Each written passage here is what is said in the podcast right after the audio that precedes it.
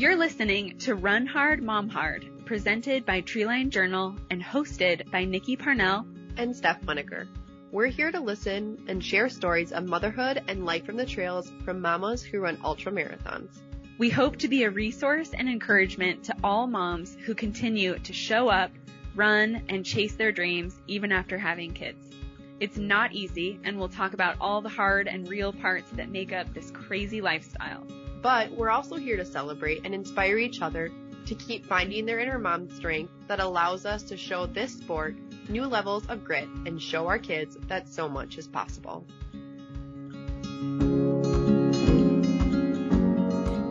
Welcome to another episode of Run Hard, Mom Hard. Today, we have on Annika Brubaker. She's lovely. Uh, before we talk more about her, Steph, how are you doing this week? I am good. So I got an email last week and I posted about it on my stories that I am officially in, in both the spring and the fall Superior. So fifty K and fifty mile. Whoop, whoop. I know. Whoop. Fireworks. I, like Yay. I freaked out because I got an email from Ultra Sign Up and it was, it was kind of weird. And then like the race director e- emailed us and was like, hey, sorry, if you got an email from Ultra Sign Up, you're in, because it kind of made it seem like you were waitlisted, but there's no waitlist for the race. Like it's once you're in, you're in, or if it, you're, you know, you're not. Um, so I was pretty excited about that. And then I realized that um, I had gotten the dates wrong. And one of Aaron's cousins is getting married the spring Superior and it's four and a half hours away. So I'm like, no, per- perfect. Okay. So now I'm Aaron's like, well, how are we going to do that? And I'm like, well, there's no kids allowed at the wedding. So we, we're just going to have to have a weekend of no kids that weekend. If I get in a, in six hours or less, which I'm pretty sure I can do for fifty K, we will make it to supper like at the reception. And I'm like, oh I'm going to have God. to bring dry shampoo. I'll have to bring wipes to like wipe down everything. I'm like, we're just going to, I said, I am not going to miss this. I have been trying to get into this race for years now. And like, we're just going to Wow. Yeah. We're staying the course. We are staying the course. I know. And oh my like, God. So uh, we're going to do that that weekend, huh? And I'm like, yes, sorry. We're going to, it's going to be a lot of driving and a lot of like sprinting around basically. And like, right when I cross the finish line, we're going to have to go, but hey, whatever. Yeah. yeah. Just run faster. Yeah, I know. Let's I know. do it. I know. My tempo runs are super important now. yes. Yes. Let's click off those miles. Yeah, exactly. Yeah. So, oh my gosh. Well, yeah. okay. That's really exciting about those races. Yeah. And yeah, you're going to have a great weekend too. Like that's going to be like a date weekend. Yeah. Which is good. And there's no kids anyway. So it's like, you have to have a babysitter. So you might as well just add a little quick fifty K on yeah. that and you know, just yeah. rock yeah. it. Yeah. So I'm pretty excited. I'm sad that we'll miss the wedding portion of it, but we'll hit reception and supper and all that stuff. So oh, yeah, we'll be good. I'm excited. Cool. And I'm just like really eager to be in like a race and to push my distance because it'll be my first fifty miler this September because I was right, training right. for one and it got canceled right. with COVID. Um, so it'll be my actual first fifty. Yeah, that's going to be big and fun. Yeah. Really cool. And I've been trying, like, I've been thinking about this for years now. Superior fifty is my first fifty. And so I don't know. I'm just excited. Yeah. Good. Yeah. Good. That makes yeah. me happy. Yeah. Cool. What about you? Oh, and I'm going to, when this releases, I will be in L A. Oh, yeah. We're going to Disneyland for my nephew's birthday. Um, I'm pretty excited. Yeah, that's going to be so fun. Last night, Aaron was like, um, is there going to be beer there? And I'm like, at Disneyland? And he's like, yeah. And I'm like, um, yes. And he's like, okay, well, that's good. And I'm like, do you not know like anything? He's like, literally have never been, he's been to a theme park once when he was three. He doesn't remember it. He's like, I don't know how these things work. He's like, I have no idea what to expect. Oh my gosh. And I was like, okay, well, yes, there will be. Wow. That's awesome. Yeah. But I'm pretty excited for the, I don't know if anyone is Star Wars fans, um, but they have like the you can fly the Millennium Falcon. You can? Yes. There's a whole ride, and you can either be a pilot, an engineer, or a gunner. And oh, you, like, actually fly it. Oh my gosh. I know. What? Oh, I mean, Dashell is obsessed. You should watch with... a YouTube video about it. It's amazing. Oh my gosh. Yeah. Oh. Joanna was like obsessed with it. Uh, we watched it yesterday and she's been asking to watch it again. Oh my gosh. Yeah. We got to get the kids over there someday soon. Yeah. Because they would freak out. I know. I'm pretty yeah. excited. Cool. Yeah. So, so fun. Anyway, what about you? Well, um, okay. So on the other end of, um, training and running and like the less successful end of things. No. Uh, well, yeah. Okay. So, you know, I'm like doing like hurdy-thirty, trying to do like something big every month, yeah. you know, and honestly, it's not going well. We're one month in. Um, I was supposed to do a ski race this last weekend, and that was really going to be awesome because I haven't raced like a uh, Nordic skate ski race. I haven't done a race since high school. And it's like every winter, it's like, there's, it's either like life is really busy or I'm pregnant and not going to do ski a race, you know? Yeah. Um, and so I just really was looking forward to this. It was going to be my thing. It's a, a race I've done in the past. It's like a point to point, um, mostly downhill, super fun. But um, like literally everything was against me, everything. Mm. Like, first of all, Chase was out of town that weekend, which couldn't complain about because that was my fault. I sent him on a little writing retreat to a cabin on a river somewhere else. And um, which was cool for him. But um, I was like, okay, dang, that um, is going to not help my race. But then Um, and I got work off that day. Like a friend was going to come do it with me. That friend canceled. Another friend was going to come, not do it with me, but like be there and like support. And, um, there's no shuttle this year because mm, of COVID. COVID. So it's point to point. Like, how would I get back to yeah, your car the start? Yeah. Yeah. Like, cause I didn't. Yeah. And then that friend uh, wasn't able to be there. And mm-hmm. then another friend uh, wasn't able to sign up with me. And so it just on and on and on. And, um, I was like, oh my gosh, like this literally, it's just so hard. Sometimes it's so hard for a mom to make it somewhere to a start line. It's so hard for moms to plan anything that's for themselves. And then when you have to like, okay, so you're starting a race. Normally people would just like plan for the race and this is what we're going to do, but you have to like be in charge of everybody else. Like this dang, like this trip that we're taking. Aaron's like, I'm all packed. And I'm like, good for you. I have four other people to pack for. And I have to remember my breast pump and like all the things for all the tiny humans that come along with us. And I'm probably going to forget, you know, my underwear. Yeah. Like, yeah, totally. Totally. Yeah. Like, oh, good for you. Um, I still have a day's worth of packing. Yeah. Exactly. But yeah. It, it's true. Like you had so much, so many other things that you have to plan just to get to the start line. And it just, yeah. Yeah. I'm sorry that and, it happened. Yeah. I mean, it's okay. It turns out like also the snow has been really bad, mm. really icy. And it's like when you're on thin racing skis, like you can't stop, yeah. you know, unless you fall or sit down or something. Like it, it was, it's been really sketchy up there. So it was probably for the best. Um, when I let my coach know, I was like, I don't think it's going to happen. He's like, great. I'm not a huge fan of ski racing anyway.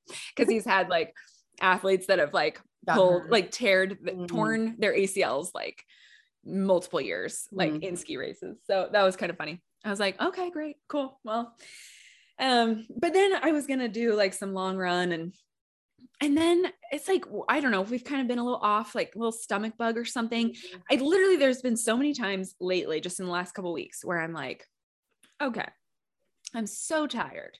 I'm not feeling great. Like feeling off. What's going on? Am I sick? Do we have COVID? Or am I just a parent and I'm tired because I like, there was one night. Okay. So one night Greta slept through the night, twelve hours. That was amazing. Yeah. But then she quickly reverted to her old ways the next night. And then there was one night where she was up five times. It's such a five. tease. Yeah. It's such a tease. And yeah. I was like, okay, so maybe that's just what's making me tired. And then I'm also achy, but it's like, my back's always achy. So yeah. It's like, am I ill or am I depressed? Am I melancholy? Like, what is going on? Well, and like, I think a lot of it too is like dropping of your hormones. Like there's still like, there's still hormonal things going on, especially because you're nursing. That's true. It's just true. A lot. Yeah. And I feel so, like those nights where you wake up five times, I mean, even like three times or two times, like it messes up your sleep rhythm so much that it does. You just like, I don't even know like how to function. Yeah, no, I know. And it's like, and Aaron complains that he's tired and I'm like, oh, don't tell me that you're tired. I don't want to hear it. Not your mouth. Yeah. I know. I don't know. So anyway, that's me. Yeah. Um, but whatever, it's okay. Yeah. Um, the, oh, sometimes so you didn't get to. Yeah, sometimes things don't work out and it's okay. Yeah. Still going, you mm-hmm. know? So anyway, okay. Yeah. Now on to our episode. Yes. We have on Annika Brubaker, like I just said, um, recently. Uh, she is great. She's an awesome mother runner in Washington, mm-hmm. kind of on the Eastern side. Don't get that confused with Seattle, like she said in, in there. Um, yeah, she is a coach for Team Run Run. She's, let's see, R R C A certified, um, R R which is like Run Road Runners Club of America. Yeah. Um, and so she's a coach. She is an ultra runner. She's done a couple fifty Ks and fifty miler and is doing another one really soon. Mm-hmm. Um, and she's just a great, encouraging mom and inspiring for us and encouraging, like, so nice. So sweet. Yeah. It's so fun to hear from like our listeners. Mm-hmm. People actually yeah. listen. I know. I know. And everybody just has such a cool story. Like everybody, every one of us, all of you who are listening to this right now, mm-hmm. it's, we're always so filled up by our community of mother runners. So we thank all of you for that. Um, yeah. But Annika also shares some just kind of like how she got through some grief, uh, times in her life. She also experienced some like high risk pregnancies and just kind of shared a little bit about like postpartum recovery and things like that. Um, she's gone through a lot to become a runner, actually, just in general. She's really like, she's been so strong to even just start running. Mm-hmm. You'll understand what I mean when you give this episode a listen. Yeah. Grab your coffee or get out the door and give this one a listen.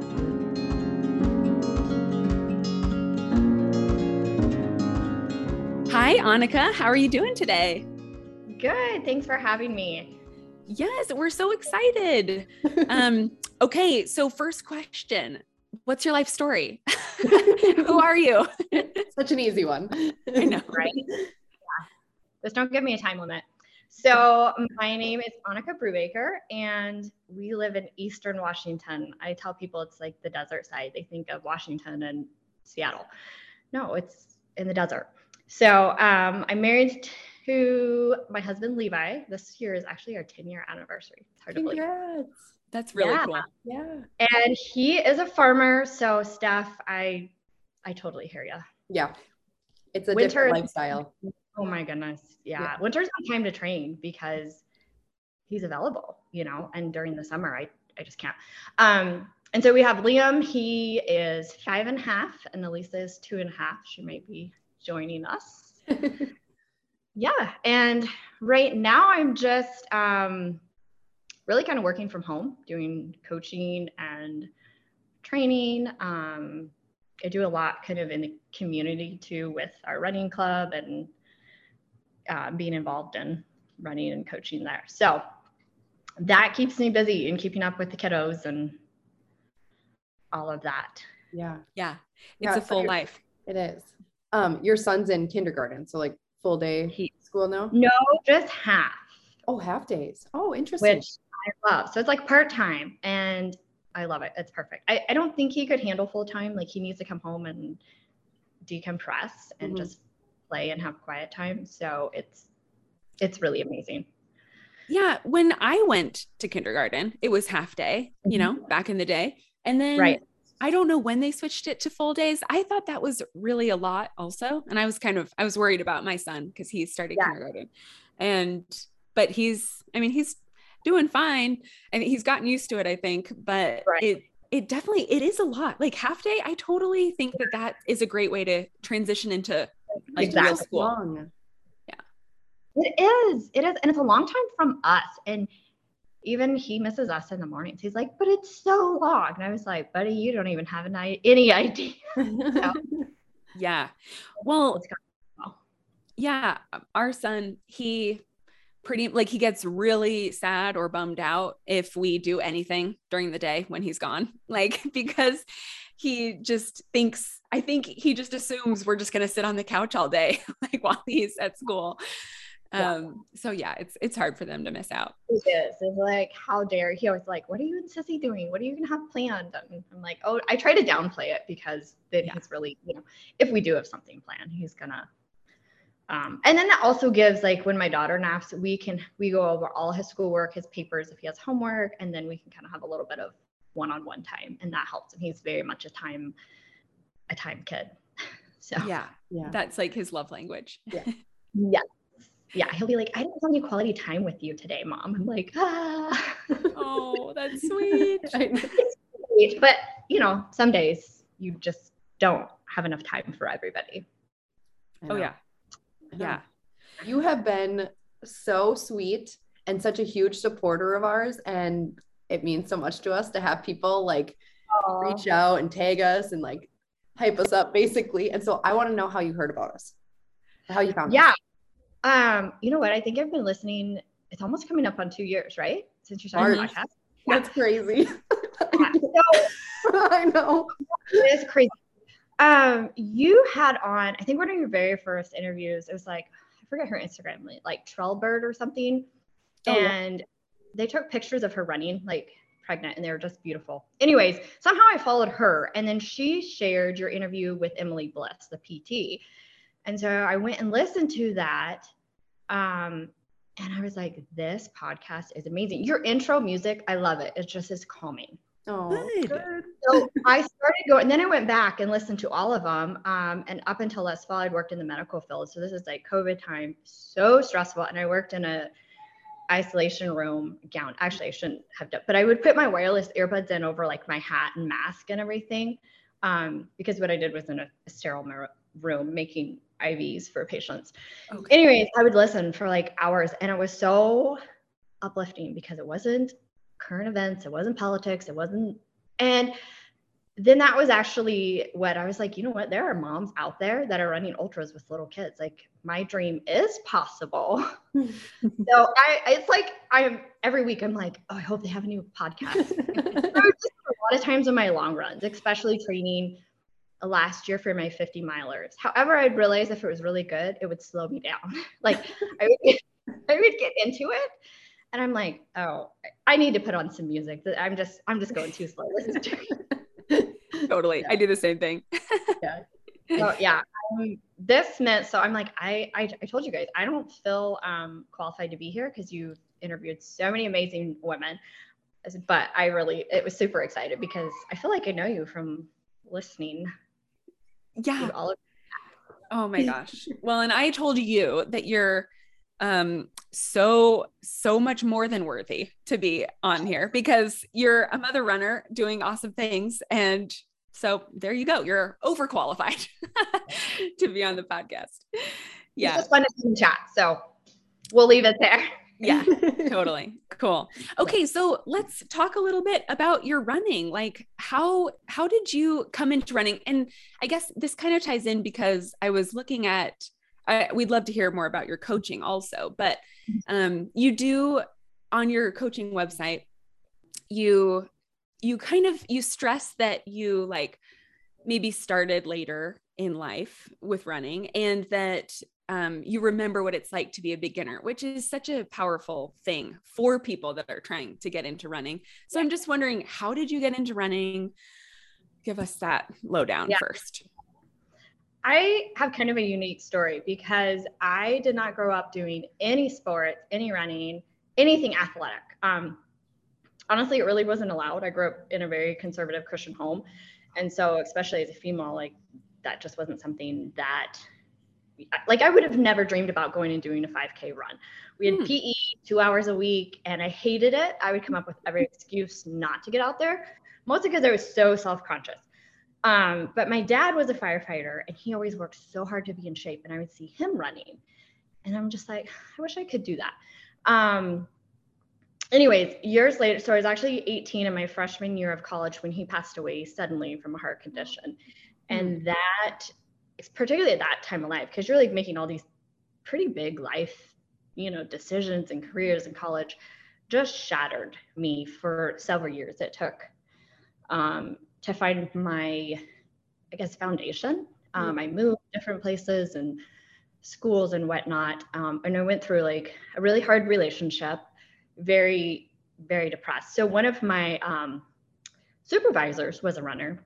She's like, hey, you should join us and like do this five K and do it. And I love, I really did enjoy it, but I didn't know how to run. Like I was terrible. I would like go straight off, you know, trying to run really hard and then crash. Um, and I did that for a couple years, um, moved again. When I moved to Eastern Washington, I took a job at a hospital here, totally got out of it um, and had some big adjustments. Anyways, when I was mid, like twenty-five, twenty-six, I think, Um, I was going through a really hard time with depression and grieving, like my dad, and just trying to like figure all of that out. And I was like, you know, I remember how running made me feel when I did it probably five years before that for a short, very short time. Mm-hmm. Like, I'm just going to try that. But I was so embarrassed. I would walk. We lived like on, at that time, the edge of town, like a half mile through the neighborhood to this farm field, because there was a farm. I would walk out there and then try jogging on it, and had these, like, now I laugh, like these baggy clothes and these big clunky Air Max shoes. But I loved, I came home and I just remember feeling how I could pound out all of my frustration and anxiety. Um, and that really became the time that I started developing like a personal relationship with God. And it became like, I could talk to him like a friend. It wasn't all these rules and guidelines. And I just felt such a burden off my shoulders. And so every time I'd go out and I'd be like, okay, I'm going to run a little bit farther or a little bit faster. And sometimes I'd just go out there and cry. There's nobody out there in this middle of the farm field. Mm-hmm. And then walk back. And I, I just got, I just, just got hooked. And honestly, I tell people like God used that in a way to totally change my life. Um, because I was at a point, we were newly married, um, but our marriage was not going very well at all. And it just became a way, and creating confidence and self-esteem in me that I thought I could never do this. And partly that had already been told to me too, um, that it, it just, yeah, it clicked and it felt really, really good. Yeah. Yeah. That's amazing. The, the healing aspect yeah. of it. And I mean, it makes so much sense. I mean, even just, um, on the pad- podcast, uh, lately, you know, we've, we've talked about, um, how, you know, we always have like kind of, you know, like sensory input, or you're, you know, you're struggling with like mental, like depression or anxiety, and, you know, just things that like come into your body. And then, you know, you have to have an outlet for that, like to get, to shake it out, you know, to, yeah. to move. So like you, you pound it out, frustration yeah. and things. Yeah. That's what I tell people. I'm like, I go out there and I pound it all out and I leave it on the pavement. Yeah. Like just, you know, but because I did not come from an athletic background and had zero support, I didn't even know really anybody that ran at this point. I made a lot of stupid mistakes that honestly could have ended up really, really bad. Like my first half marathon, you know, I stopped by Big Five and got mocha gels because I'd heard you needed gels, and puked profusely. I thought you needed protein before you ran, and got this kefir like shake and drank that. I had no idea, you know, yeah. um, like brand new running shoes before something, or a new, and then, yeah. Um, you know, of course, my first like half marathon and marathon went terrible.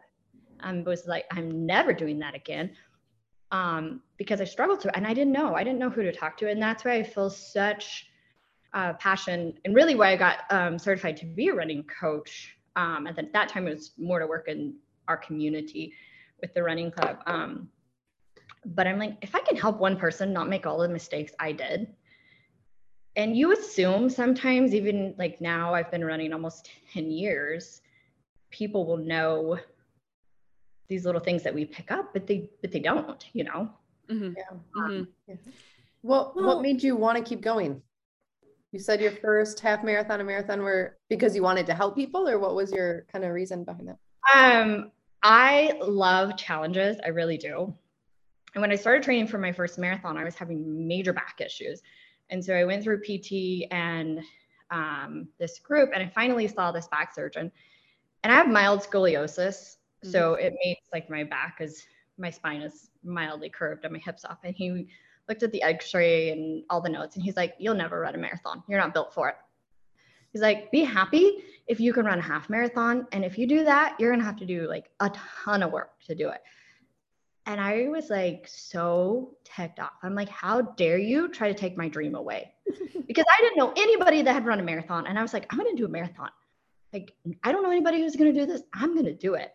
Mm-hmm. And it was painful. And I constantly, like, I feel sometimes so discouraged. I'm like, I have to do all these little things so I can run pain-free and injury-free. And if I don't stay on top of like, oh my gosh, I'm feeling like my back is going out, and go to the chiropractor and get adjusted. Um, if I keep running on it, it'll end up pretty bad.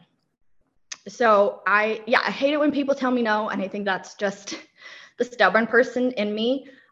I can do this, and I'm going to do it. And if it kills me, too bad. So be it. It was my time. I feel like you well, have to be pretty stubborn to run, especially ultras. You got to be pretty stubborn. Yeah. And actually it works out great because mentally you have to be really strong mentally. Mm-hmm. You know, I tell people, I'm like, yes, you need to put in the training, but it's ninety percent mental, because when you've hit forty miles and you still have ten to go, yeah, uh, yeah. you just have to tell your, you know, I can do it. Yeah.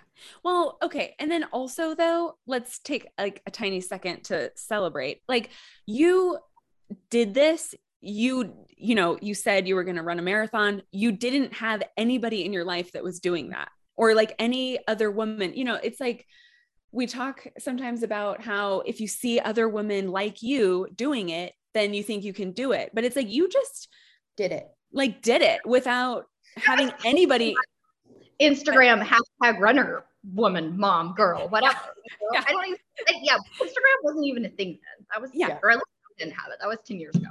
So I, I don't even know. I probably Googled training plans, but I honestly don't know that I followed anything. I know I did do some big runs because we have um we're in Tri-Cities, like these three bridges, and it's actually really cool. We have like a paved trail and different trails. And I know I ran through like all of the cities and did some long runs.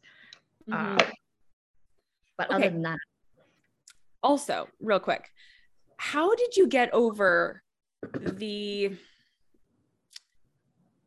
like, like how did you get over like the unacceptance of running, like in mm. your family? And, and like, as you were like progressing with running, like, was your family a part of it? Or like, I mean, because you hadn't been allowed to do that. Like, how did you overcome that?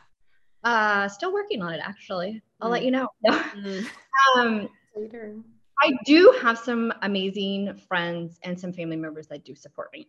As far as immediate family, they don't. And there was a lot of times in the beginning when I'd finish a race that I would just bawl my eyes out because all I wanted was to have, you know, like my mom, my sister, somebody there to finish. And, and a lot of times in race, you know, that especially before COVID, that was people were there to celebrate and hugs. And I'm like, it was so hard. And then I'm like, is it worth the pain putting me through that to, to see it? Um, and then finally I just kind of had to get the point, like, I can't, like, I'm doing this, sounds selfish, but I'm doing this for myself to mm-hmm. better myself.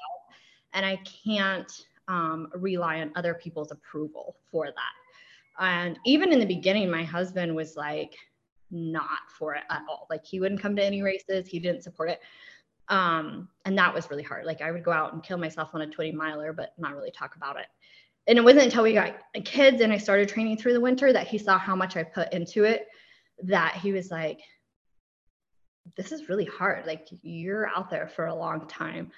Um, so that is still hard. And then, you know, negatively, sometimes if I would have a bad race or a bad run, I would kind of retreat, like, probably shouldn't be doing this anyways, you know, like, mm-hmm. I'm just going to suck at this because I didn't grow up running. Like, I don't, I don't know what to do. But that also led me every time if I had failures to go, okay, I'm going to research, like, how can I fix this or seek somebody out?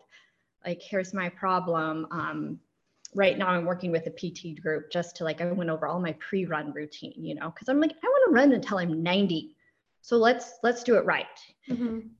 And help me, help me go over that. So, and with having kids, my kids love coming to races. Mm-hmm. And when I did, if I have to travel and go away, my son literally cries. He's like, I want to be there, Mom. You've worked mm-hmm. so hard. And they get so excited to come to races, you know, and then they're always like trying to steal all the snacks. And so I try to do a lot of local ones where they can come, and then seeing them, like, that's huge. Now I'm like, I don't really care. Like, sure, it would be great at some point to have, um, yeah, there's still a part of me that I was like, I would love to have some of my family acknowledge it. But at the same time, they don't know anything about running. Like, they might realize fifty miles is more than five miles, but they have no idea um, what goes into that. And so they just can't comprehend it. I don't bring it up. We don't really discuss it. And um, I think some, like, I like to share on like Instagram. And so that's kind of been my outlet. I've had my own little group of runner moms that I've met. Yeah. Through that. Totally. It's just such a big part of your life. I mean, you're coaching and you're running, you know, ultras, not just five Ks. I mean, they take a long time to train for. Um, yeah. And I was, I was going to ask, you said your husband wasn't super supportive before. So like you weren't, were you running like when you first started dating or meeting? Mm-mm. And that's kind of a big transition. Like now, yeah. being, I mean, I guess it's ten years, so it's a long enough time, but still like going from not running to fifty miles and how he has supported you through that. But is he yeah. more supportive now? Yeah. Yeah, definitely. And you know, we've kind of come to this like agree to disagree, because I told him one time, I'm like, you go out there and you work in acres, not hours. And he might work twenty hours straight. And during the summer, he's like seven days a week. And I call it professional ga- gambling. He doesn't like that, but you yeah. might put all these hours in and then your crop, it gets too hot and you don't get the money for it, you know? And I'm like, you don't have to do that. You could get any job where you have consistent pay, consistent hours, vacation time, but he loves it. And I support that. And like, I back off from running in the summer. So I don't have to like need him per se to babysit for my runs. And, and that's his thing. He's like, you go out there and kill yourself on these runs. And I guess he'll see me, you know, exhausted on the backside. So that might be a little bit hard. And I'm like, but I love it. And that's what I do it. You can go out and work for seven days straight and you don't have to do that, but that's like, and so that, that has helped us relate to each other. And then he knows during the winter, like he still kind of work, he still works, but not a lot. And he yeah. like this winter, he's like, okay, this is what I'm thinking about doing. How does this work with your running schedule? Um, every Saturday morning, he has the kids probably mid-December through March. And then I go do my trail runs then. Um, and then after that, once water turns on, he's like, peace out. uh,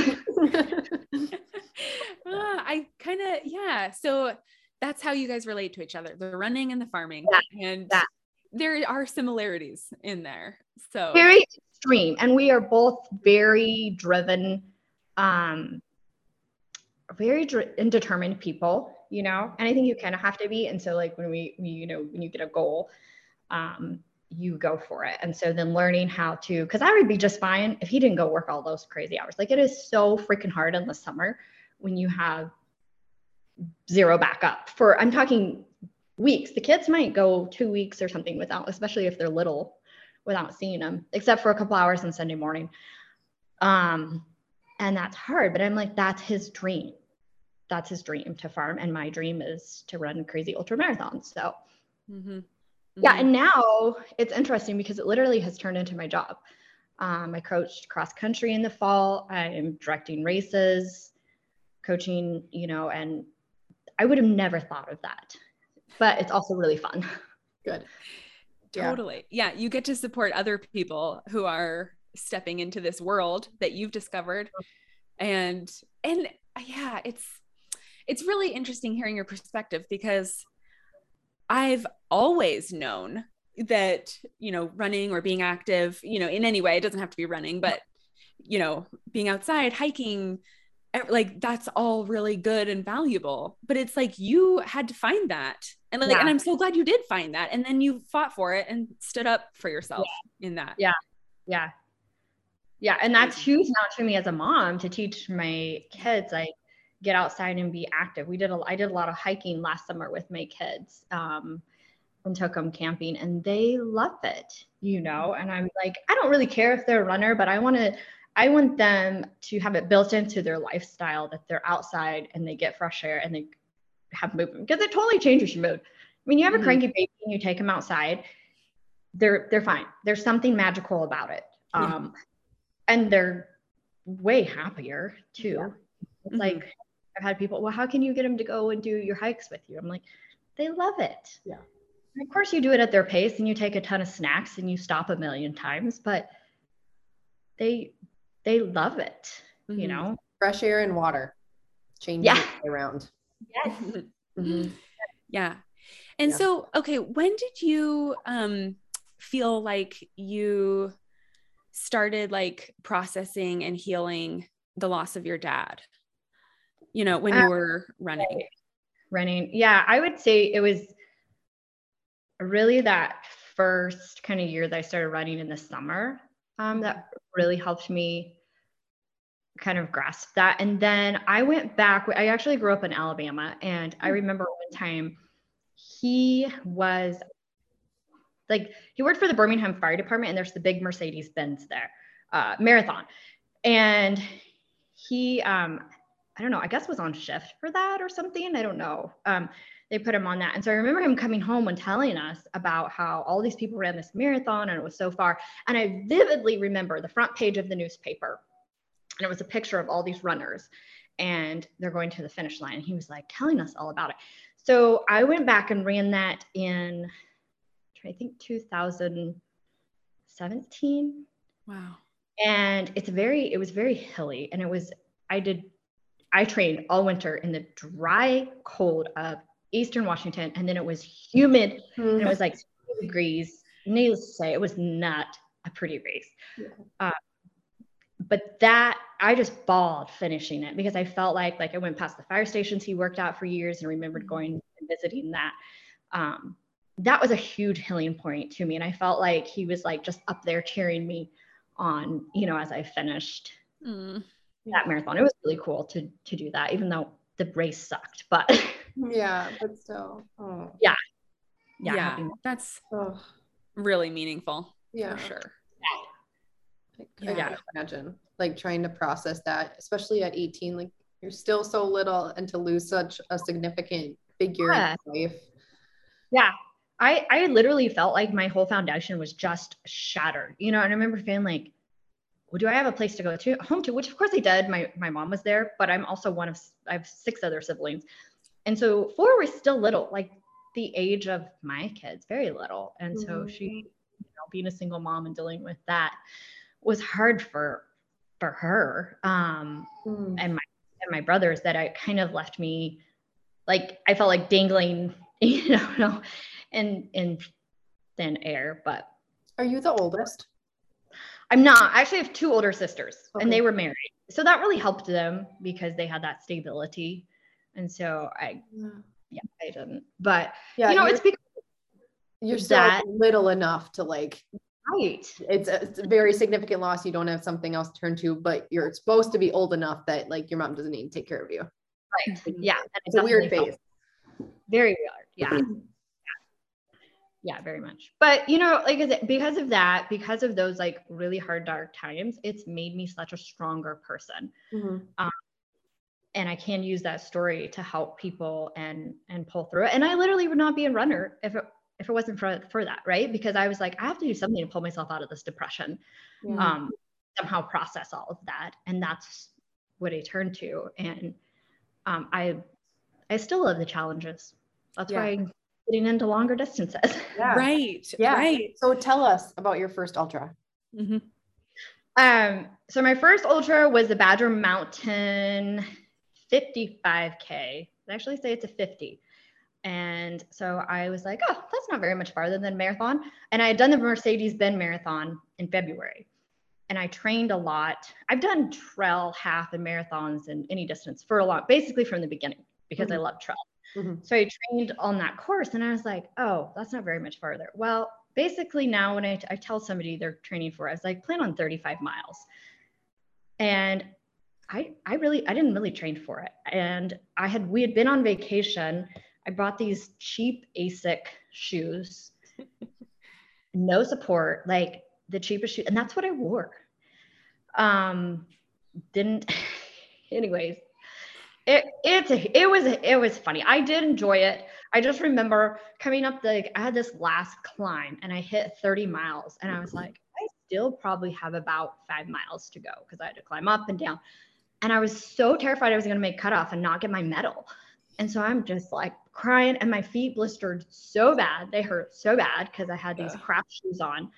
Um, like, I've got to make it. And I got to the top and I'm just like bombing down, balling, like, I better get there and get my medal. And then I, we get the medal and it's like this little tiny thing, like the size of a pepper. And I was like, you gotta be freaking kidding me. I just did like thirty-five miles, more miles than I thought I was going to do today for this little, this little thing.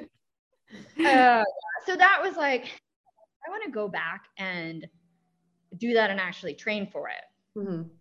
um, which I did last year. I did it as part of my training long run, and it was it was a blast. Um, I just did it. My coach was very much like, do it off of easy effort and happy pace, like a training, and everything went perfect. It was it was so fun, and I think a huge part of it was, you know, you local, so I knew the course. I could sleep in my own bed. You got all your own nutrition. You don't have to travel. And um, I, I still like, uh, it was a little, maybe a little over seven hours to, to finish that. But really I finished it and I'm like, I wish I was doing fifty miles today. You know, I felt so good that had I prepared a little bit more, I could have gone and done fifteen. So. Wow. That's, that's awesome. A good feeling. Yeah. Yeah. And it so was- that, That was training run for then your fifty miler? fifty miler. Yeah. So okay. Then I did Tilden McBurn fifty, um, the first of May. And that was at the end of March, that one. Um, and I kind of wish now that it would have been like two weeks out, because it did take me a few weeks to, like, I only had one week kind of to recover and then had to kind of jump back into some big weeks. Probably if we would have had two weeks. Um, but it, it worked. Um, yeah. And it helped me kind of gauge like nutrition and figuring out fuel and all of that stuff for the fifty miler. And again, like I, w- I really started planning, cause I was, I've wanted to do a fifty miler for a long time, but I thought it's not possible until my kids are older. Mm-hmm. And I started a year previous looking at races and training plans and Googling and look at blogs and listening to your podcast. Like, how can I do this? And I knew my cutoff was like May first to run it, because then you have a couple weeks taper. And by then my husband would be getting too busy. Right. Literally, I put all my eggs in the basket, and COVID, nobody was really saying if they were going to do the race. Right.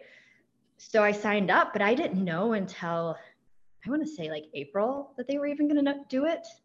Oh my gosh. Um, because it, it was not necessarily a lottery, but kind of like, they were mm-hmm. just like, we don't know if we can have it. And I was like, this is the only one I can do, because I have to, by then I have to be done with my long runs and then to be able to travel to Oregon. Um, and that's why I, I picked that one. It was beautiful, but it was also a pretty tough course.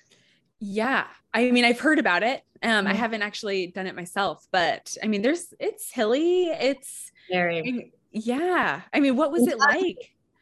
Um, Tons of creek crossings. So like the first twenty miles, I tell people, I was just like, oh my gosh, so pumped. I can't believe I'm doing this. I'm doing fifty freaking miles. Like, and I flew through.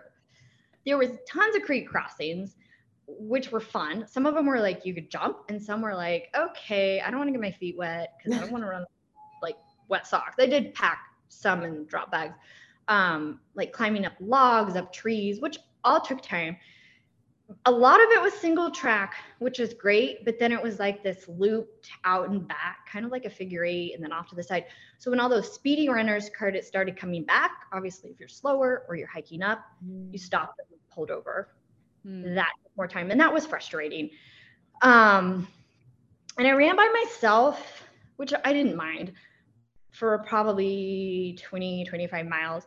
Um, and then I got like at this intersection kind of between twelve trails, and there was this hiker couple, and he was like, hey, you, there was probably five guys a little ways ahead of me going up. He's like, you need to catch up with them. There's a bunch of inmates up there working on the trail, and you probably shouldn't be by yourself. And I was like, gosh, okay. And these guys, like, they were better hikers than me. Plus they had hiking poles, but I was a better runner. So we kept kind of like passing each other. So I yell at him. I'm like, don't leave me. Let me hang with you. So I got like in the middle of them, like to him. And so I told him, and they're like, oh yeah. One of them said, I did a training run out here. And so they bring low security inmates to come out and work on the trail, which is wonderful. But I'm like, it is race day. And you have, anyways. Um, but that rattled me so much. I had my last drop bag, and I pulled my stuff out. It was all guys working there. There was like no, I don't remember seeing any place to use the bathroom, no private place. And then they're like, okay, let's go. Well, I didn't think about, I had extra stuff in my pack, checking my water bladder. Oh no. Uh, biggest rookie mistake. Like I should have put a note on my bag, because I think we had, I don't know, eight miles to the next aid station, nine maybe. And that was like three down, six up, huge climb, mm-hmm. six miles up. Mm-hmm. Um, so I ran out of water on the Shoot. six mile. Shoot. Yeah. Yeah. Which then you don't feel like you can eat. Um, my energy went down, but there was a lot of falls. So I asked this one guy, I was like, did you drink from that waterfall? And he's like, oh yeah, I hunt. Like it's free falling water. And he's like, but don't stalk me. Don't look me up and stalk me if you get really sick. And I was like, at this point, I don't care, because I'm not going to make it. Like, I have to get water. So I did. I filled up, like, I had some collapsible water bottles.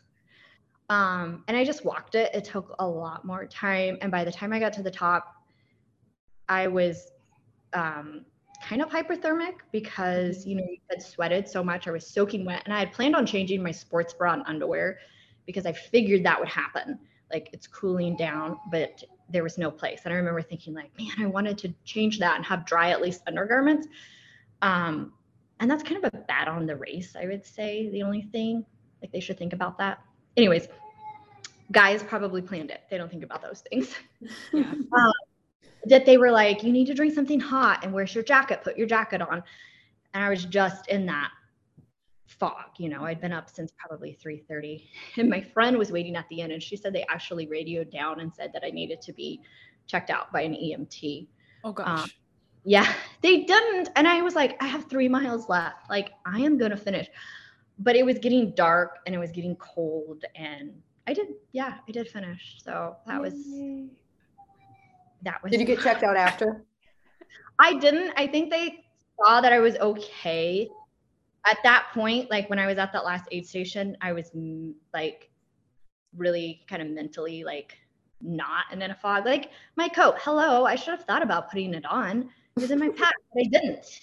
You know, I think I was no. so focused, like I got to get up to that aid station. I got to get up to the aid station. I need water, that I didn't think about it. And then I was like shaking, and you know how it is when you're running hard and then you stop and the temperatures had, had dropped, that it can happen pretty quickly. Um, oh, yeah. And I had taken in enough water throughout that day and enough nutrition that I knew I would be fine with the miles I had left. Mm-hmm. Like I was, if that would have happened earlier in the race, I would have been done. Like I probably would have ended up in the E R, but I was like, okay, I only have like six miles left. I can do this or whatever. Um, and I'll, I'll be fine. And yeah, so needless to say, I will be um, writing notes on my drop bags for my next one, reminding myself. Yeah. What? That's, that's a good, good idea. idea. Mm-hmm. Mm-hmm. Cause you can't think, you're not thinking very, yeah. not um, thinking clearly.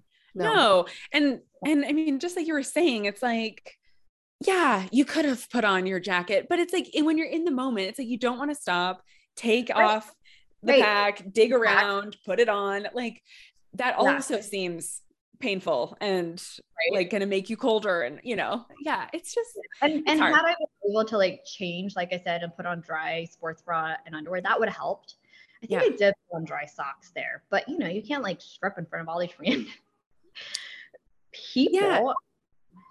I've never done that. Like I've never changed the undergarments. Um, mm-hmm. But like, how amazing would that feel? Really? Like, that would feel really good. Right. And I thought of that, you know, I did study the course really well and the map mm-hmm. and the aid station, because I knew I would be finishing enough where the temperatures would drop. And I sweat a lot. So I knew everything would be soaking wet and then, you know, getting chilled, that it would be a good idea. But it just, yeah, in theory, I should have just said, check your water, but. Yeah. Yeah. I know. Best laid so, plan. Yeah. That made me so frustrated with myself that I'm like, I'm going to do another one. I'm going to do another one because that was such a huge, stupid mistake that it cost me a lot of time. Mm-hmm. I had to ran really well up into that and stayed like right on track with my time that I based off of the course. You know, I'm not like a speedy. I'm like, I'm going to run where I can run and hike on the up, and that's what I'm going to eat. And, and mm-hmm. so far it's worked, but yeah. yeah, totally. Well, so have you signed up for another one then? Yeah. So my plan is to do Badger fifty, which okay. is in March. I'm, okay. I'm so excited about because I don't have to travel, sleep in my own bed. And I know the course pretty well. I've been running on it. So this Friday, actually, I'm going to do, I think I have fifteen miles. So I'm going to do two of like, we call them um, Badger Mountain, Candy Mountain, and do those trails. And then the next day, do another section of it. So okay. I'll really see how my legs do on the, the very back to back. To back. Yeah. Um, and there's only a little section of that course for the fifty milers that I have not done. That's road that connects it, because I've done the fifty-five K twice. And then the last climb I've done with our trail running group several times. Okay. So there's like, like I have to connect it. It's like this whole loop. Yeah. Oh yeah. That. Fun. So exciting. Yeah, okay. It is. Yeah. So how, how has it been doing that training for another fifty last year and then this year um, wow. with kids? How's that been for you? Um, pretty good. So I took off the summer. Um, And then I did like a strength training program and started back in. And actually in August, I did a relay. I ended up running for two people, Elkhorn. Actually, I don't know if you've heard of it, Nikki. Elkhorn Crest. Is that, yes. Wait, Elkhorn Relay, Eastern Oregon. You start in LeGrand. I haven't done it. Late. I've heard of it. Oh, it is a blast. Um, so really taking the summer off, I did that. I ran twenty-eight miles, a lot of vert, and then did a trail with a lot of climb, half marathon the next Friday. So that was my getting back into running yeah. for the next Saturday. Um, I actually, so kind of backing up, had signed up for C I M like two years ago and then re-registered for December. And I was a little bit nervous on starting training because it was still going to be busy time for my husband. And I knew I did not have a lot of time, but it was light enough that I was getting up early and doing a lot of my runs before he would leave. Like I would get back at six thirty, uh, and that that worked out fine. But then I'm like, what the heck? Like I don't even like road marathons. Why did I re-sign for this? And so I had all this doubt and anxiety over it. Um, but Ashley Nordell is my coach. Oh yeah, so we, yeah, she's she's amazing. Like she's we love her. Totally, totally gets me. It's yeah, she's helped me so much. So I was like, you know what, here's what I'm thinking about. I was like, really want to do Badger fifty. So what if we do like a training block, focus more on speed, less miles, more intensity, and do C I M and just kind of use that as my training. And it was amazing. Like it didn't even really feel like I was training, to tell you the truth. It went really well. Most of the time I do like, you know how you do a big race and you're like, I'm so done with running. Mm-hmm. And you just have to time off, like you're just burnt out. I didn't, mm-hmm. I didn't feel that way at all. And maybe it's because mentally I was like, this is the buildup. And I didn't, I did do long runs, you know, when I was running mid thirties, but I felt very comfortable with that. I could have run more, but then at the same time, would that have bumped me into burnout and mm-hmm. taken, you know, exhaustion? Probably. So I say we played it well. Good. Um, and then once my husband is more available to work, then I added in pretty much ran four, honestly, four days, like a week, more strength training that fifth day, which is on the trails that I can get out and do on Saturday. Okay. Yeah. Yeah. For that. Good. Yeah. yeah. I mean, that's totally, I think that's totally the sign of a successful, um, you know, training block or plan, whatever you want to call it. Like if it's totally over consuming you and, you know, right. not giving, like it's taking away instead of giving to your life, you know, yeah. then like, that's not good, but it seemed like you were right at a good level. Yeah. And I tell people that too. I'm like, this is your training plan. It should not take mm-hmm. over your life. Yes. You're going to mm-hmm. have to be disciplined and commit to it. But at the same time, you know, and again, I'm not a sponsored runner. I do this for fun. And so I should enjoy it. And if it's too much, then it's not worth it. And if you're too exhausted that you can't take care of your family, then it's not really worth it. Yeah. Right. And you don't have to run tons of, and that's, I love Ashley's, you don't have to, people think like you have to run bukus of miles and you can train really well. I did tons of um, power hiking on the treadmill, to tell you the truth. And I felt like the, the trails at Tillamook, which they were, some were very intense. I was totally well trained for them. Yeah, just that's awesome. Doing, and that's what I'm kind of doing now, one day a week on mm-hmm. the treadmill. Yeah. Well, you have to give yourself grace if you're not doing like what you're expecting that you want to do. Like some weeks are just going to be really bad. Last week we were sick. So it was really tough to get my runs in. I got them in, but it was like, I did like one mile and then I was taking care of my kids and then I did another mile and then like, you know, and I did most of all of it on my treadmill because it was all I could do. And you just, you just have to do what you can with the time that you have and not get so burnt out that you can't take care of people or yourself in other ways. Like, yes, running does take care and it fills a need in yourself, but it's not the only thing that it's not the only thing. Yeah. And Ashley's great. Like sometimes if it's an easy run or recovery, she's like, hey, however, you, when I remember she put this in, she's like, however you can get it done. If you can do a little bit outside and then on a treadmill, a stroller. And so that put a thought, I'm like, oh, I might have thirty minutes between after I like drop my son off at school to do appointment. I can get in a couple miles, you know, some miles there. And then I might have to finish on the treadmill later on, but I'm still getting my miles in. Mm-hmm. And yeah, it might not look clean and pretty like some pro athlete, but we're still getting it done, juggling everything else. And so far, honestly, it's really hard for me to ask for help um, to doing running. It really is. I feel so guilty, especially um, when people are like, like, that's your hobby. Like, you know, I kind of get that negative feedback. Um, and this Friday I was like, I'm going to ask for help. I'm going to ask for a babysitter on Friday too, that I can go out. So, so far I've just been getting up to do my long runs at like four a.m. and doing them. And I'm kind of tired of that. I'm like, I'm it's so hard. Done running in the dark. Yeah. Oh yeah. It's hard. Really hard. Yeah. So I want to talk a little bit about how you got into coaching and how that's become such a more like part of, part of your life, like running, yeah. more involved. Yeah. Um, so we actually went to Bozeman, Montana when I took my certification to do with, um, Road Runners Club of America. And I, again, I didn't really know anybody else, but I thought, hey, if I can learn more and help people train about running, then I want to do that. And that was, gosh, let me think, um, two thousand seventeen, eighteen. Okay. So I think it's been four years.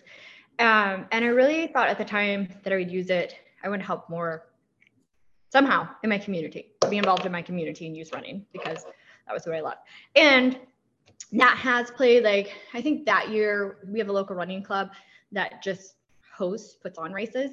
And so I helped them put together a basic training plan that were like, hey, if you want to run the marathon, here's like a basic training plan, or here's a half marathon um, to do that. And then last fall, actually with our city, I coached cross country with elementary kids, which was a blast, super fun, hilarious. um, and then it led into me becoming a race director, taking and helping with that. Um, so yeah, that's kind of the community aspect in it. Um, I'm getting, you know, just a lot of fun connections and getting to know people there. And then almost two years ago, Team Run Run reached out to me and they're like, hey, do you want to work with us? I, I knew some, actually I had, there was a couple runners that I followed and, um, coaches that they had. So I checked into it and I thought, yeah, this is going to be a really good fit because I'd actually, I'd coached, like helped people one-on-one running. I wouldn't say coach, like help them with training plans. I didn't charge mm-hmm. pro bono work. Um, but I wanted to get back into it because she was like, excuse you, ten, ten months old or something. So it was just a perfect timing. And they are amazing. Like if there's anybody out there that's a certified coach looking to work with somebody, Matt and Julie, um, they're the co-founder owners, are just really great. And then I, I feel like I can really learn too, because one, they have so many amazing coaches. And then two, they do a lot of like Zoom with other professionals that will come on and you can learn from them. So like they've had um, the nutritionist you've had on. Oh, Heidi Strickler. Heidi Strickler, yeah. She did like this huge presentation and like P T and other people, which are like, hey, let's get together and talk about ultra marathons and what are you training for? So I love that community aspect. And then you kind of have co-runners. I had dreamed about having my own coach, but then it's like, who do you know who to run out to? Like, what if they want you to run a ton of hours and you have small children, you know? And so that's, I knew of, I had done some Zoom meetings with Ashley and then you guys had her on. And I just thought, she sounds so wonderful and runs ultras and she's amazing. Um, mm-hmm. without, oh, I started working with her like a year ago. Wow. Um, oh, that's so cool. Oh, yeah. I, that's amazing. Uh, I mean, yeah, Ashley's incredible. Well, and um, I actually just had somebody reach out and say that we need to have Julie on. Um, yeah. Yeah. One of the founders. Um, yes. Yeah. Cause it is such a cool, and that is so neat because you're coaching, but you're also like not just on your own. Mm-hmm. You're like right. part of a group and like mm-hmm. all the, um, like supporting like the continuing education in it because we're always all learning and evolving, you know? And yeah. yeah. That's so cool. And they put some great connections. So I am working with, it's an all women's trail six hour race, Walla Walla Six Hour. Um, that's in April. And then like Matt, like somehow put me together with that race director. And like, if anybody wanted to train for that, I think I'm going to go down and help with that, which is so crazy. I knew about this race because it literally where the course is, is close to where I grew up as a little girl. So I was like born in Washington State and then my parents moved to Alabama. It's very confusing. Love um, I knew about this race. I haven't done it because it's never worked out. I totally want to do it, but there's really neat connections like that. And yeah, I love, if you have any questions, like I can reach out to them and you're not alone. And my goal was starting with them. I've worked in like the medical field forever, but that to become more my part-time job. I never wanted it to be full-time because I think it can just take too much, um, where I could be at home and do that. And so that's my place. That's where I'm at now. I love that. Can yeah. you say the name of that race again? Walla Walla Six Hour. Oh, okay. And that's just a woman's race? Mm-hmm. Wow. So cool. All that's women. Cool. Yes. So it is, mm-hmm. I believe, full for this year. But yeah, you mm-hmm. guys should check it out. And so mm-hmm. it's like a little over five mile loop around um, a lake. And Gretchen, she has a, like a lot of neat races that she puts on with all women. And so yeah, they could like, I don't know, run X amount of loops or do the whole thing six hours. So so cool. Love that.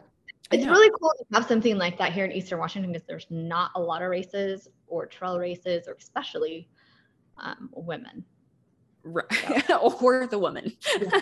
yeah. Our, that's a big part. Especially yeah. like, I feel, at least for like my area, like it's not like where I'm at in life. Like there's not a lot of moms of young kids who are running. Like there's moms who are older that their kids yep. are grown and out of the house, or there's people, there's women who don't have any kids.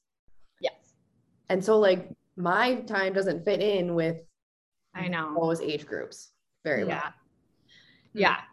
Yeah. And I, you know, I think it's because, and this is what I love about your podcast is um, moms just feel like maybe they shouldn't take the time. They can't take the time to do, or they don't know how to. And so they, they give it up for a couple of years. And really it's my mental sanity. I'm like, I'm a better mom. I'm a better person when I go out and can have like an hour to myself, even if it's in the dark, but um, we can do it. And, you know, it doesn't have to look like, and I thought like these super crazy, you know, amazing, they are amazing elite runners. It maybe it doesn't have to look like that, but take that time and just go for it, make it, you yeah. know, what yeah. you can. Well, like see what you, you said, can do. Yeah. You said, you know, I have thirty minutes and I can walk in a stroller and like walk around the park, and like all that stuff is time on your feet, yeah. which yeah. in an ultra really counts, you know, mm-hmm. Mm-hmm. it doesn't have yeah. to be perfect mountainous runs every single time you're out right. on the run, you know, ideally that would be great. Well, for but, sure. I would love you know, yeah. that. But so, do you um, work with a lot of moms? Like, do you specialize in that with your coaching? Um, yes and no. I would love to work with more. Um, I, I'm trying to think. I would say I have like more with beginners or returning, mm-hmm. like, okay, I've done one marathon. I want to do another one, and getting them, or new, new runners. Um, but yeah, I would, I would like to do more with with new um, young moms. I would actually like to t- take some more like classes on the, on that too, and like postpartum um, and doing that. Actually, I do have one right now that's, um, and we've been working together for a while, that's expecting, and just kind of like tailoring it for that. So that's fun. Yeah. Yeah. Yeah. Yeah. It really is. Yeah. That's so cool that you can share this with other women, because we all know that it's just, so much happens when you yeah. become a mom. And yeah. And, you know, I think sometimes I was thinking about this, even um, to uh, like women I talk to, that when you do races, somehow, like as runners, we think we have to like have this perfect training plan, and you have to be in P R shape to do these races.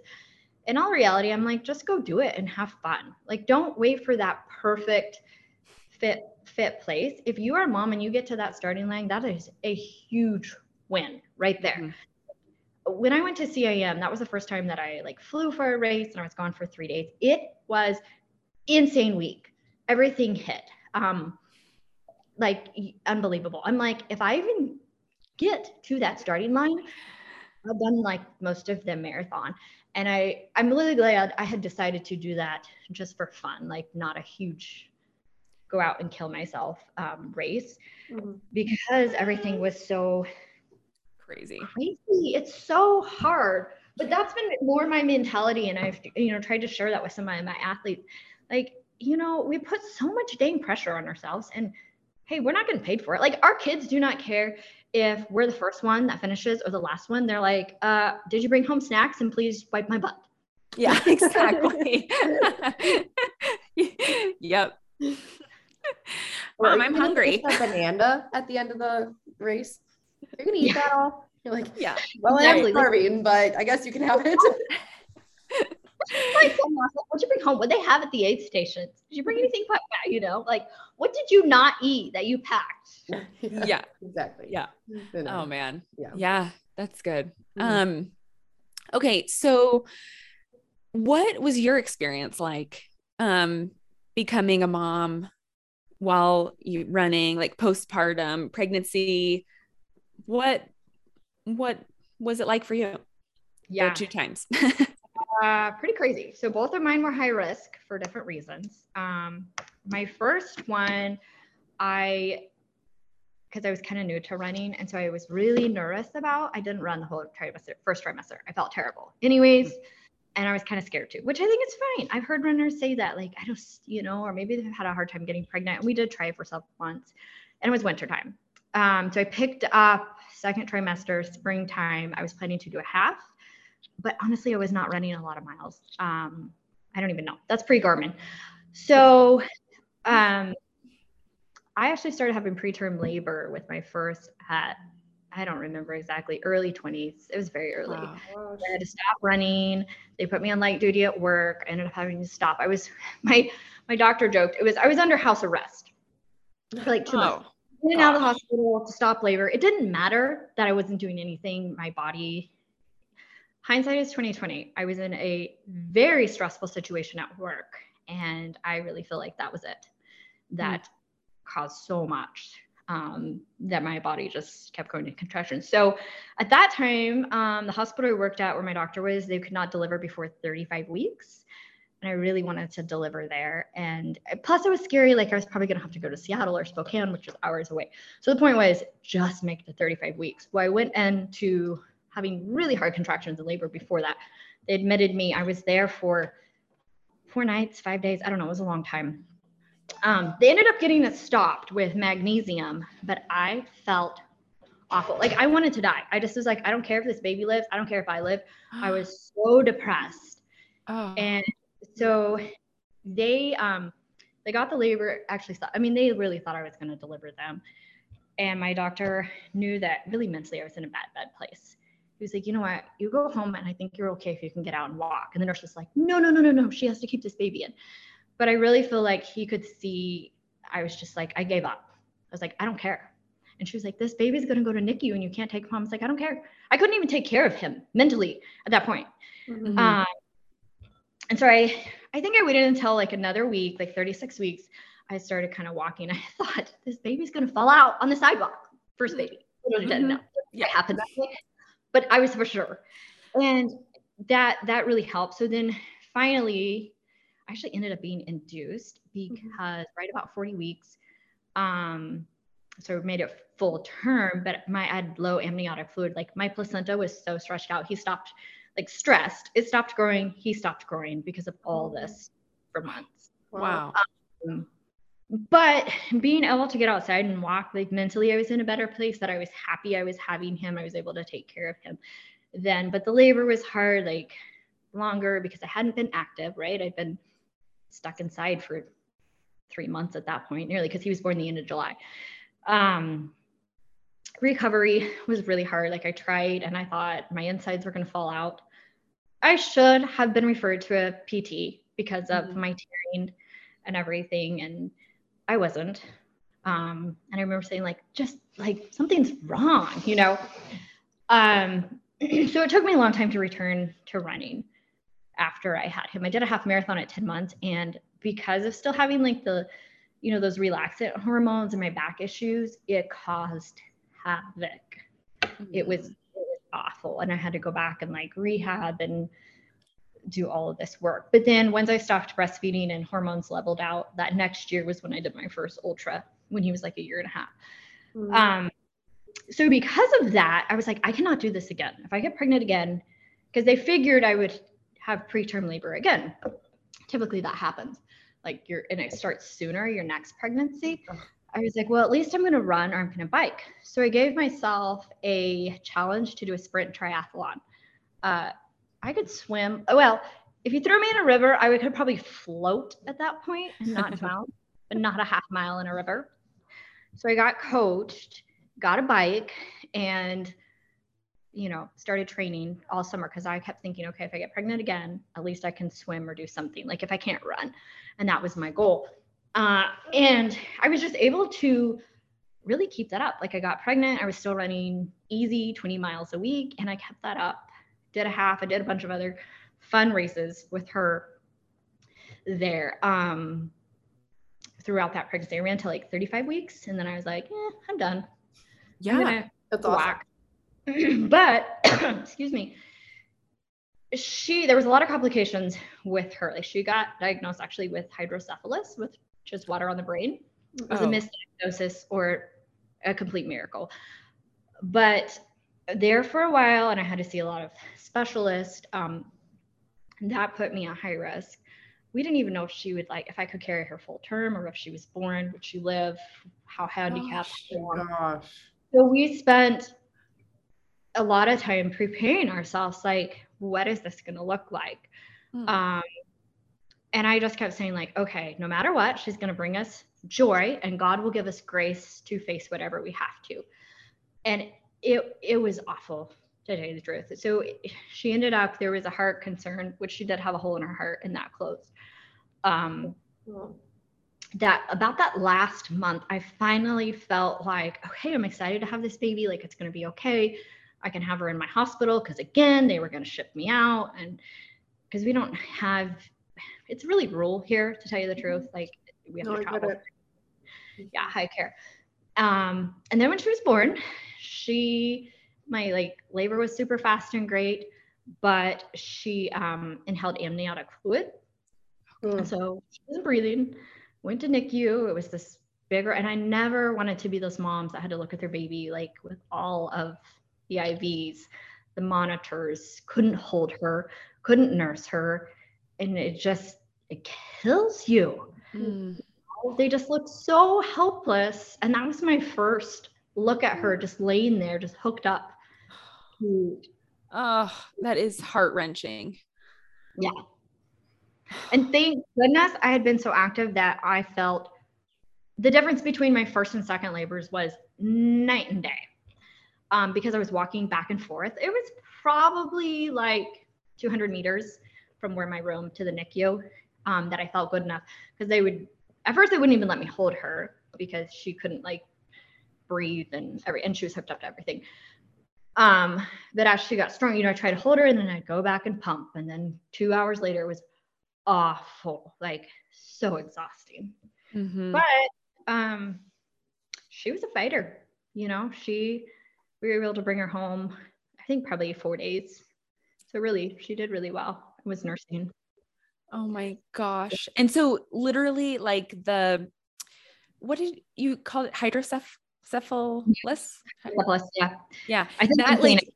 either just like went away or was, it wasn't actually true. Yeah. I don't know. We had our twenty week scan and yeah. I got a call and they're like, we have some major concerns and where would you like to go to see a specialist? Like, yes. Gosh. Seattle or Spokane, there is one guy here, but you can't deliver here anyways. So like, it's, it's major.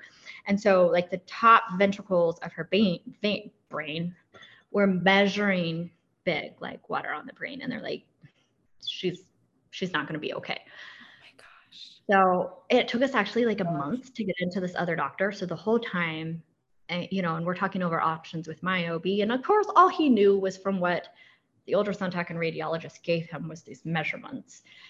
Um, and then they're like, okay, we're looking at this, and this, it's probably a syndrome, like more testing. And yeah, I don't know. They did like this huge, I went there for a couple months, but scans, and which was honestly really amazing because it's so in depth. You could see everything. I have amazing ultrasounds. And it was totally fine. And she's like, totally fine. I don't know. She's wow. a miracle. Yeah. Yeah, totally. Oh you my are. gosh. Woo.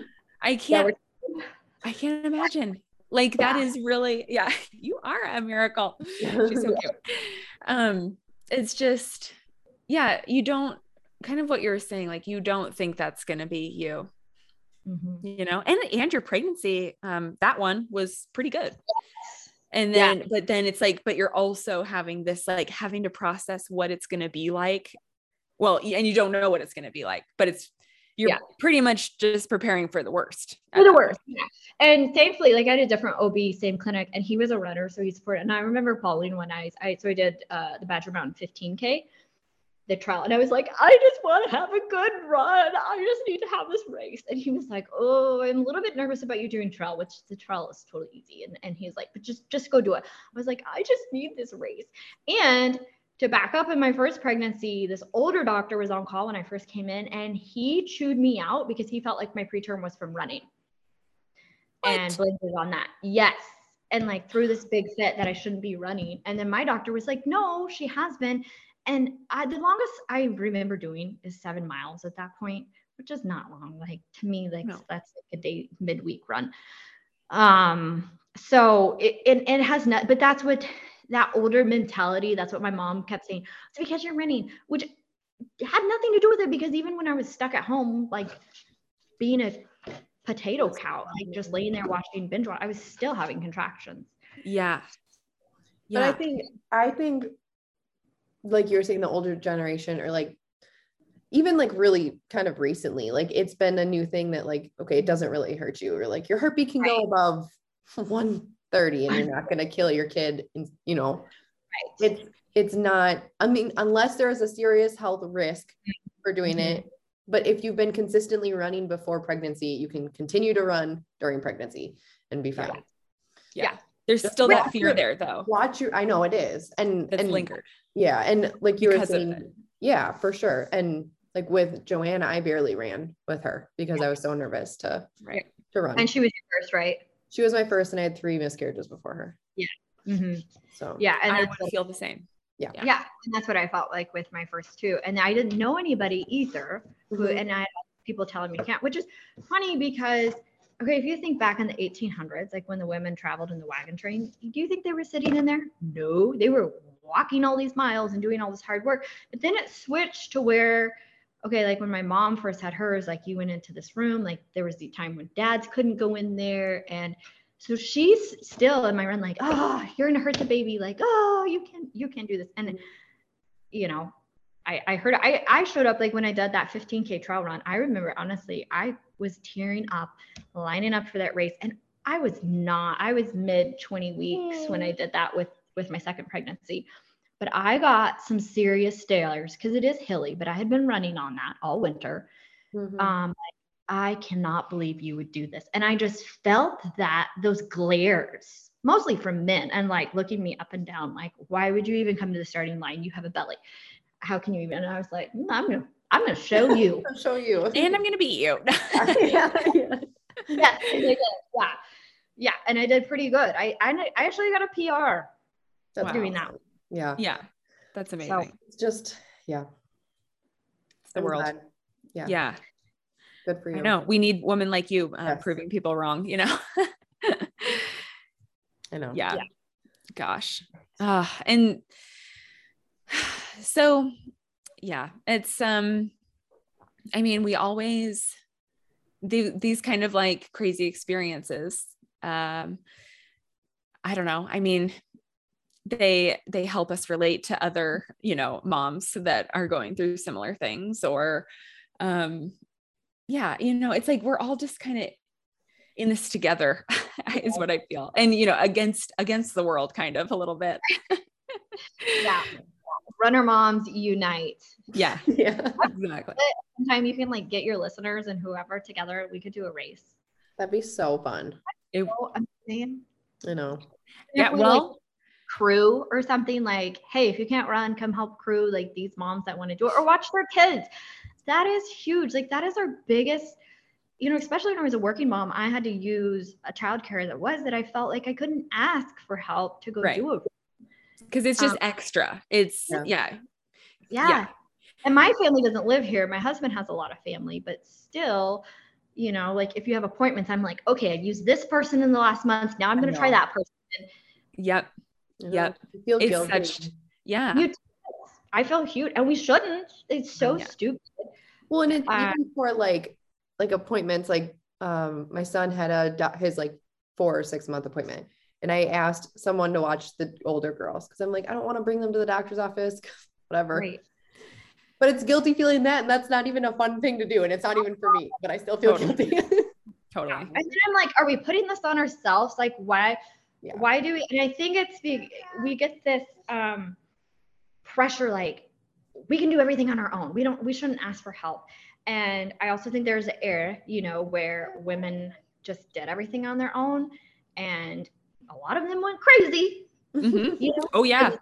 Pregnant, like literally they did, you hear, and it, it shouldn't, it shouldn't be that way. And I have had a lot of, um, other older moms that say, you, I love that you take time for yourself and you, you do this because I struggled so much as a young mom, um, because I didn't step away. And I, I realize now, especially cause I'm home, I'm like one morning, one day a week, which now I'm running with our trail running group on Saturdays. I need to step away. I need to, because I start getting like short and snappy and mm-hmm. stressed. And, mm-hmm.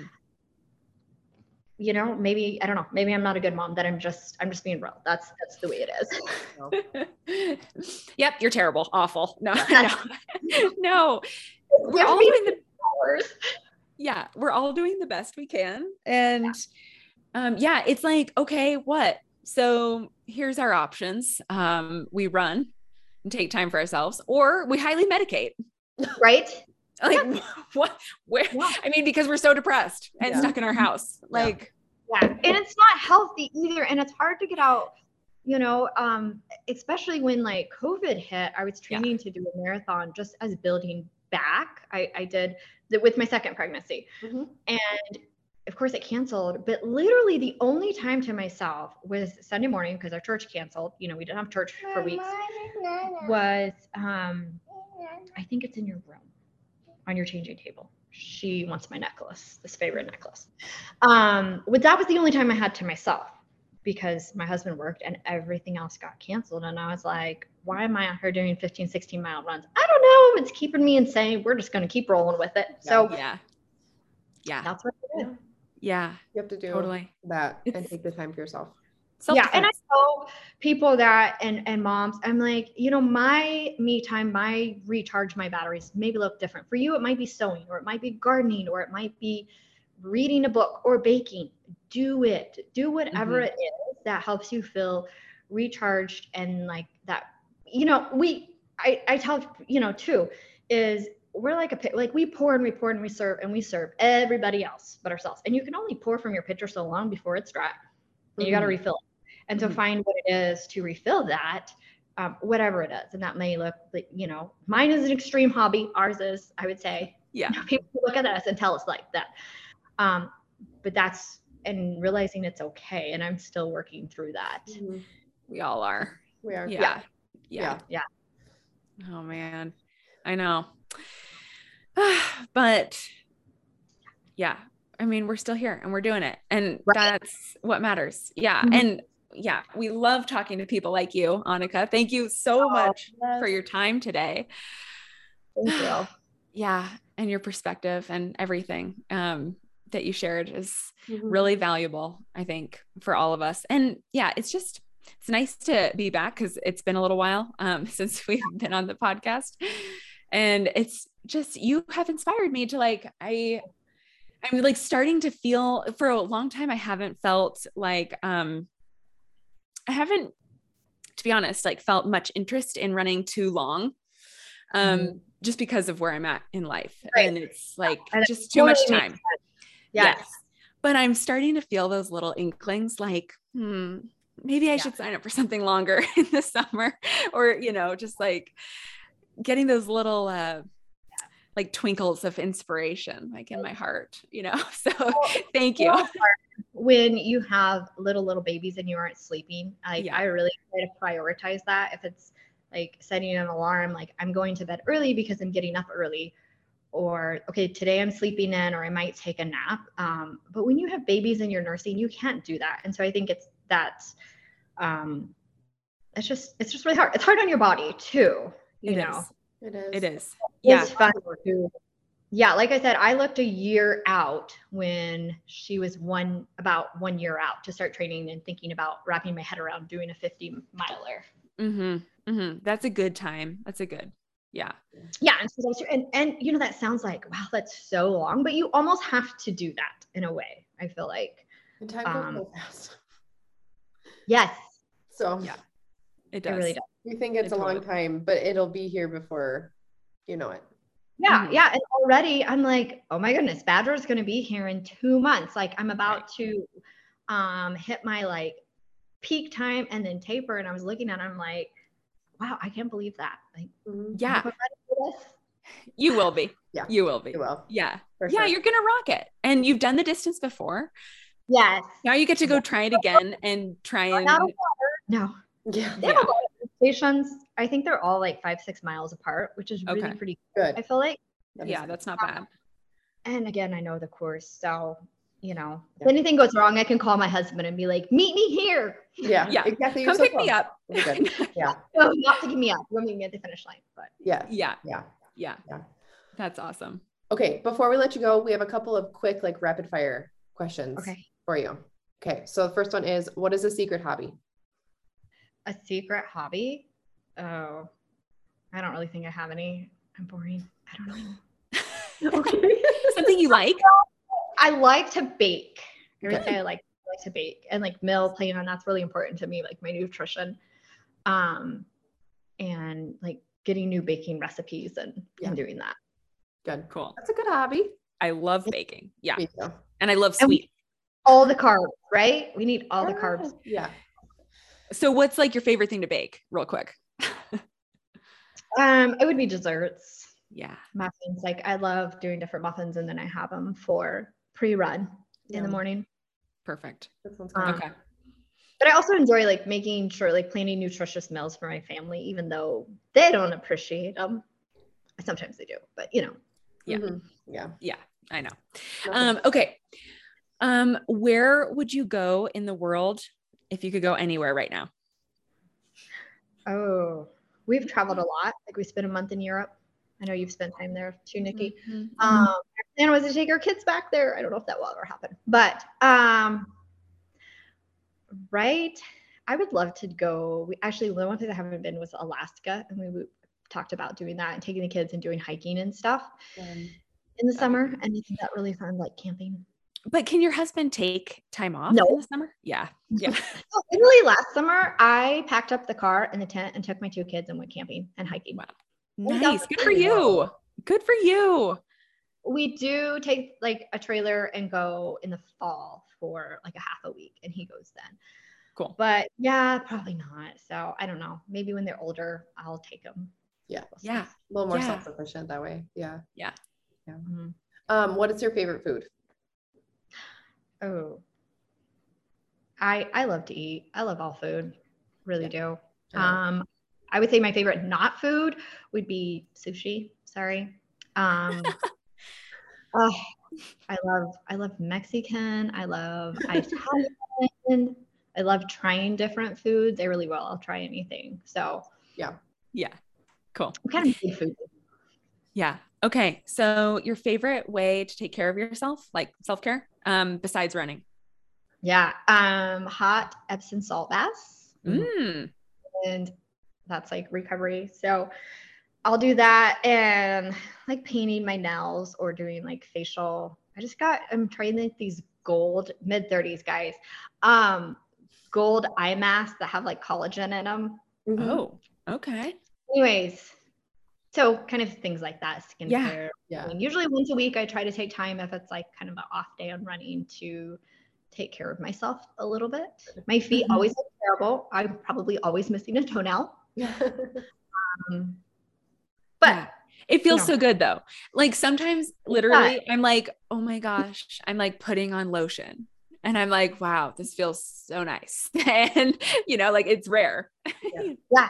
Yes. Yeah. And just to like, I have this like microdermabrasion type thing that I'll do to my face, like once a week, or do something, do just something different with my skincare that you don't have time for every day. And then I, yeah. Yeah. Little awesome. Things. Yeah.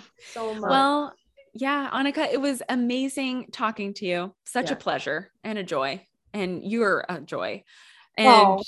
so thank you for I'm just being fangirling over here. Honestly, I am like so humbled. I'm like, oh, my favorite podcast. Yes. That I talk about you're, all the time. You're definitely qualified to be on. Before I finish, have you guys heard of this book? No. My Mommy Runs. No. You have to get it. It is precious. So somebody sent it to me, and It's it's so precious, but it talks about when in here we're talking about running, um, and it says to run for charity or to have clarity. My Mommy Runs. Oh, all the pages. You, yeah, to help a friend run a race with no need for first place. My Mommy Runs. Oh, I love that. Yeah, cool. Okay, I'll like link to that. Yeah. Um, yeah, look it up and link to it. Every runner mom needs it. My kids love this, and then my husband reads it. And he'll read and go, and my daddy runs. And they're like, no, Mommy runs. Liar. No, he doesn't. That's awesome.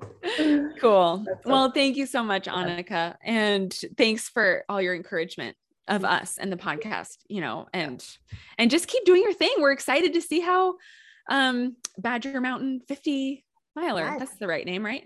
That, yeah. How that goes. Yeah. Mm-hmm. Nancy, thank you. Yeah. Cool. We'll have to let you know. All right. Well, you guys have a good day. Yeah, you too. Okay. Thanks. Thanks. Bye.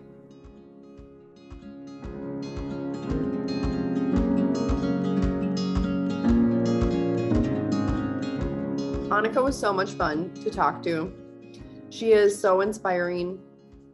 Just everything that she's gone through to even start running and to continue to run, and for it to be like, or to become such a huge part of her life. I mean, coaching, helping her community, race directing, ultra runner, like it's amazing. And I just, mm-hmm. it was so fun to talk with her because we haven't had a guest on the podcast in a while. Um, it was just kind of like a nice, like get back into it kind of vibe. Totally was. Yeah. And she understands your life too, Steph. which is pretty yes. cool. The farming life, mm-hmm. you know, like how that hard is it is. Tough. Yeah. It is. You guys are amazing. It's hard, but yeah. yeah. And I love that she's just like worked it out, and that um, she's made, or she's given herself grace. Like, oh, I can do this stroller run for thirty minutes or a walk with my kids, and I'll get the rest done on the treadmill. Cause I feel like a lot of my runs are divided mm-hmm. a lot of times, especially when Aaron's not home um, as much, like when her husband is gone farming too. Um, yeah. Yeah. It's just whatever way you can get it in, get it in, you know? Mm-hmm. Oh yeah. Yep. So good. Such good stuff. Yeah. We hope you all enjoyed this episode as much as we did. Remember to subscribe to this podcast mm-hmm. and rate and review us. That helps people find us. You can also subscribe to Treeline Journal's newsletter found at treeline journal dot com. We send out one email a week with the latest articles and episodes, so you can stay in touch. And you can find us on Instagram at run hard mom hard pod. You can email us at run hard mom hard at gmail dot com, or you can leave us a voice message using the anchor link in the show notes below. And we would love to hear from you anyway you reach out. Don't forget to go to Treeline Coffee and get your Run Hard Mom Hard coffee blend. Um, you can use code run hard ten for ten percent off of all of their coffee blends, and it includes subscriptions. So every time you get a subscription, you get ten percent off, which would be really awesome. And it's like the best coffee in the whole world. We all need it to fuel up. So go get it. Yes. Hope you're all doing well this January, which honestly, Januaries are a little bit hard for me. I don't know. It's like post-holiday blues, maybe funky illness. Yeah. I you know, know, my melancholy. Yeah, exactly. Yeah. yeah. Um, but anyway, we hope you're all well. Go get after it. Seize the day. You got this, and you are strong.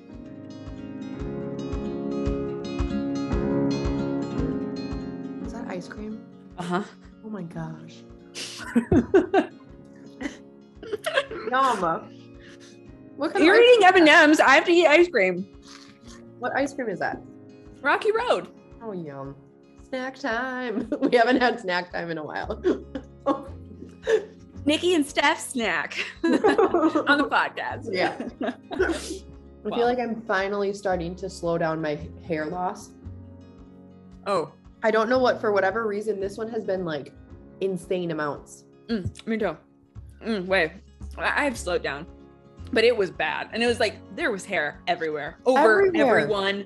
Like, like just big my hair. Clumps of it on my blanket. And I'm like, this is so gross. Mm. My cold coffee from this morning. French press. Thanks, Nikki. Distract me from my dog. You like can't, I'm going to block your screen. I can't see you. Um, as she's eating ice cream while I'm talking. Sorry. Um, keep listening.